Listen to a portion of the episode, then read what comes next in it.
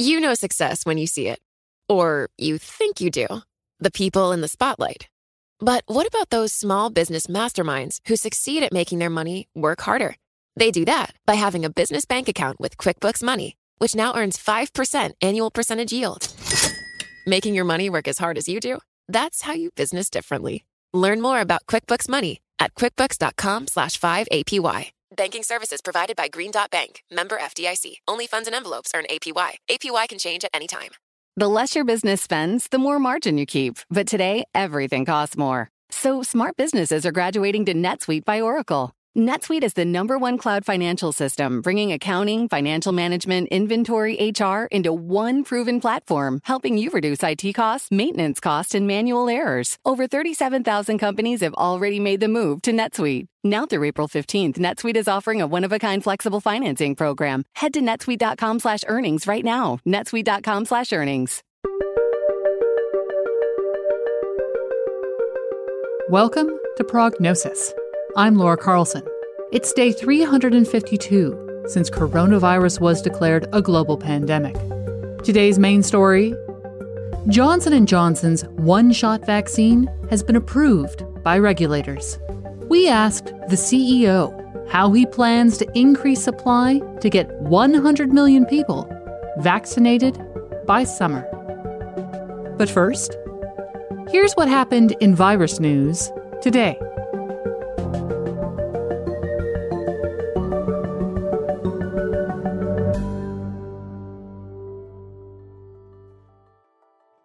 Biden administration has already begun shipping almost 4 million doses of Johnson & Johnson's COVID-19 vaccine.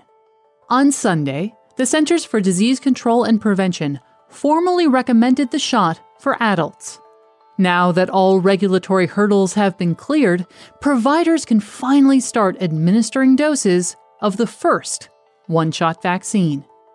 The first deliveries of the vaccine will arrive as early as Tuesday.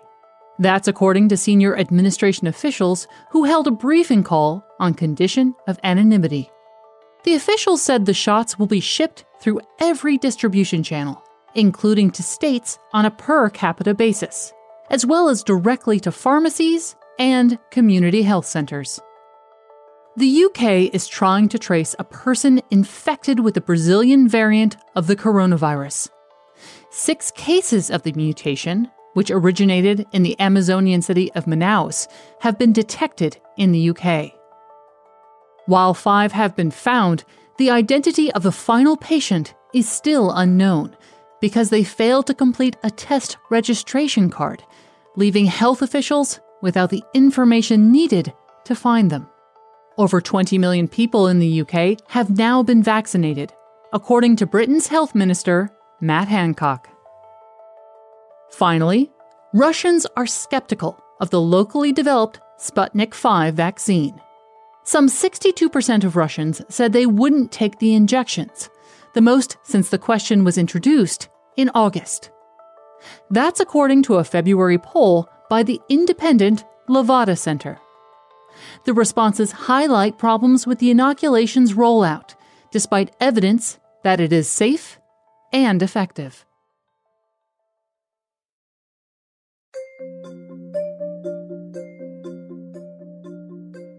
And now for today's main story.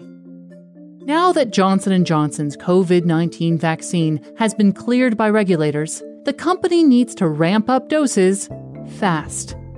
J&J is looking for manufacturing partnerships to increase supply. The company wants to speed up its timeline to immunize 20 million Americans by the end of the month and 100 million by the end of June. Riley Griffin interviewed the company's chief executive officer, Alex Gorsky. I spoke to her about what else she learned from their interview.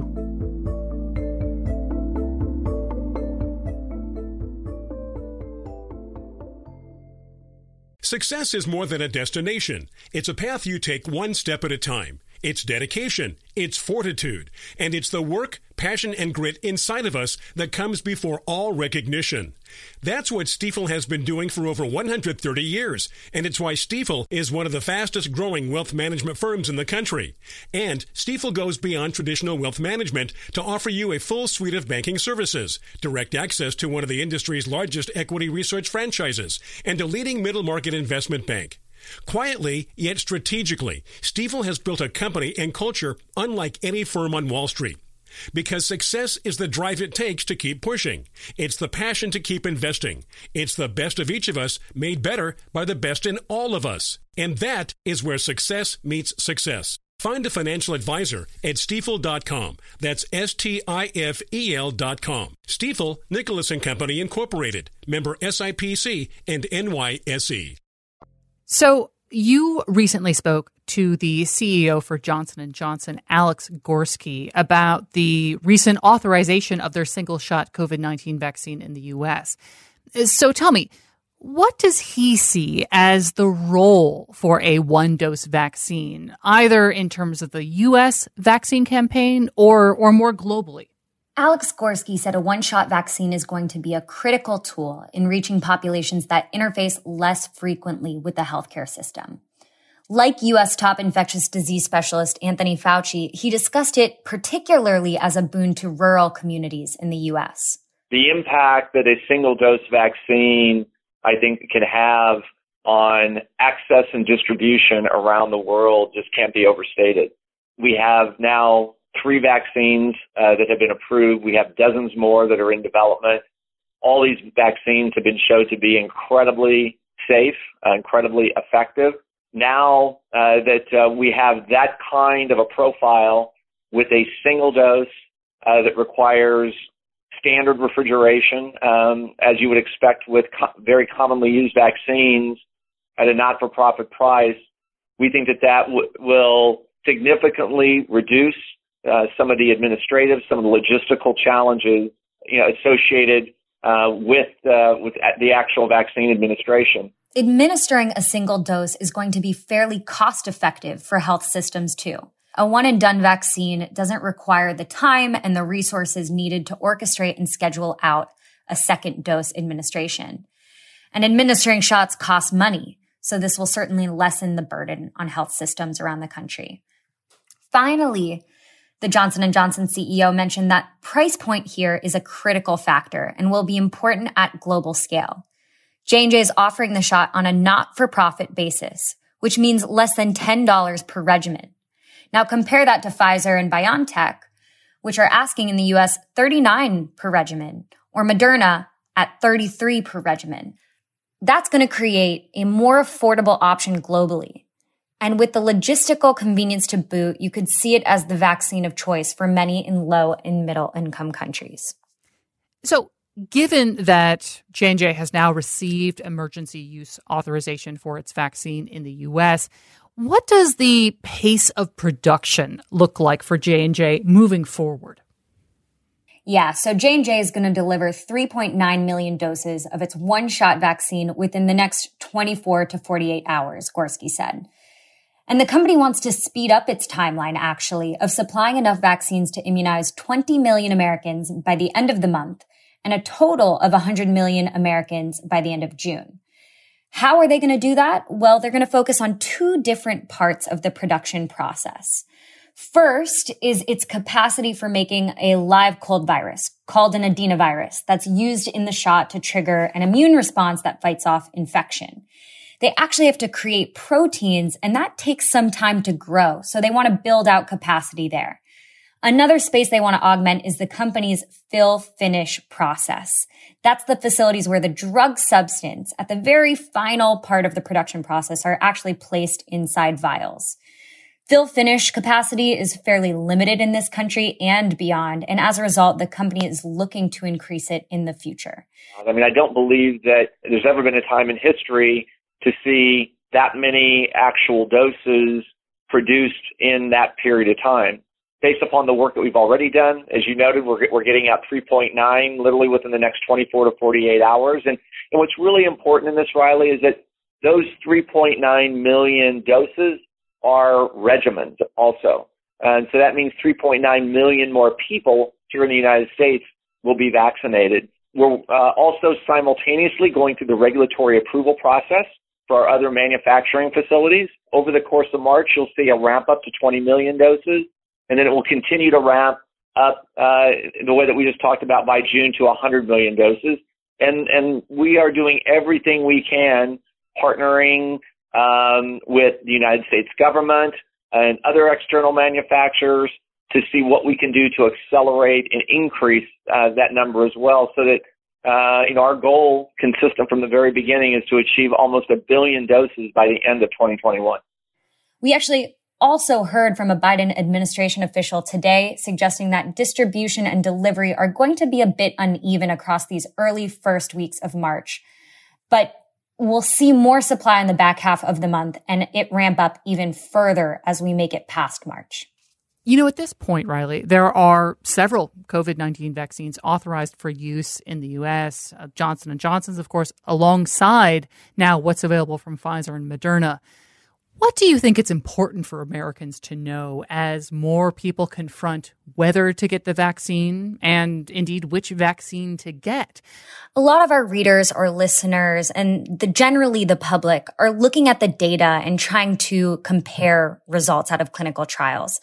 And I think it's important for them to, to know that you can't have a apples to apples comparison here. These clinical trials were conducted at different parts of the course of the pandemic. And J&J's notably was really at peak infections around the world. It's actually the largest COVID-19 vaccine trial to date, and they had plenty of sites here in the US, of course, but also in places like Brazil and in South Africa, where more transmissible virus variants have really dominated.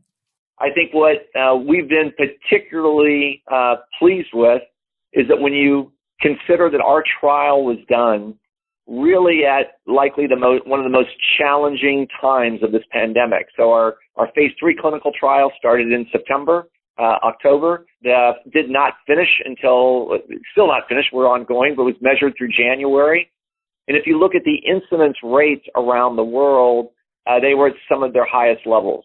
Number two, our, our trial is conducted on a global basis. So approximately 40% of our patients were in Latin America. I believe around 45% were in the United States. 15% were in South Africa. And in South Africa, over 90% of the patients that were infected had the South African, the 1351 variant. And we saw a significant number with the P2 variant in northern Brazil.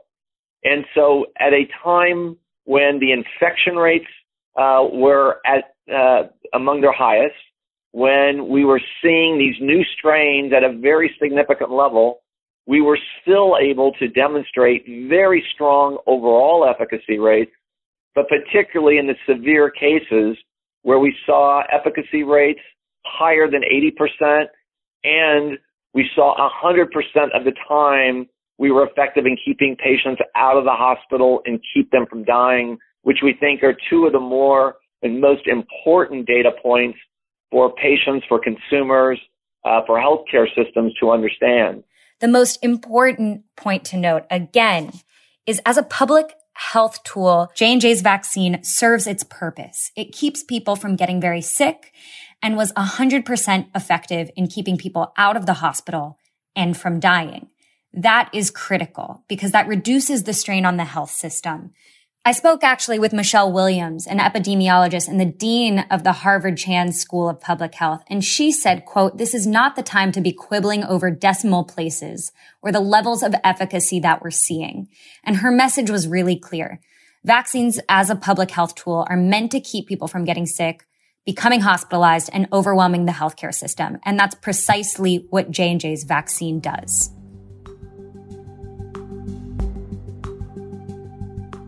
That was Riley Griffin. And that's it for our show today. For coverage of the outbreak from 120 bureaus around the world, visit bloomberg.com slash coronavirus. And if you like the show, please leave us a review and a rating on Apple Podcasts or Spotify. It's the best way to help more listeners find our global reporting. The Prognosis Daily Edition is produced by Topher Forhecz, Magnus Henriksen, and me, Laura Carlson. Today's main story was reported by Riley Griffin. Original music by Leo Sidran. Our editors are Rick Shine and Francesca Levy. Francesca Levy is Bloomberg's head of podcasts. Thanks for listening.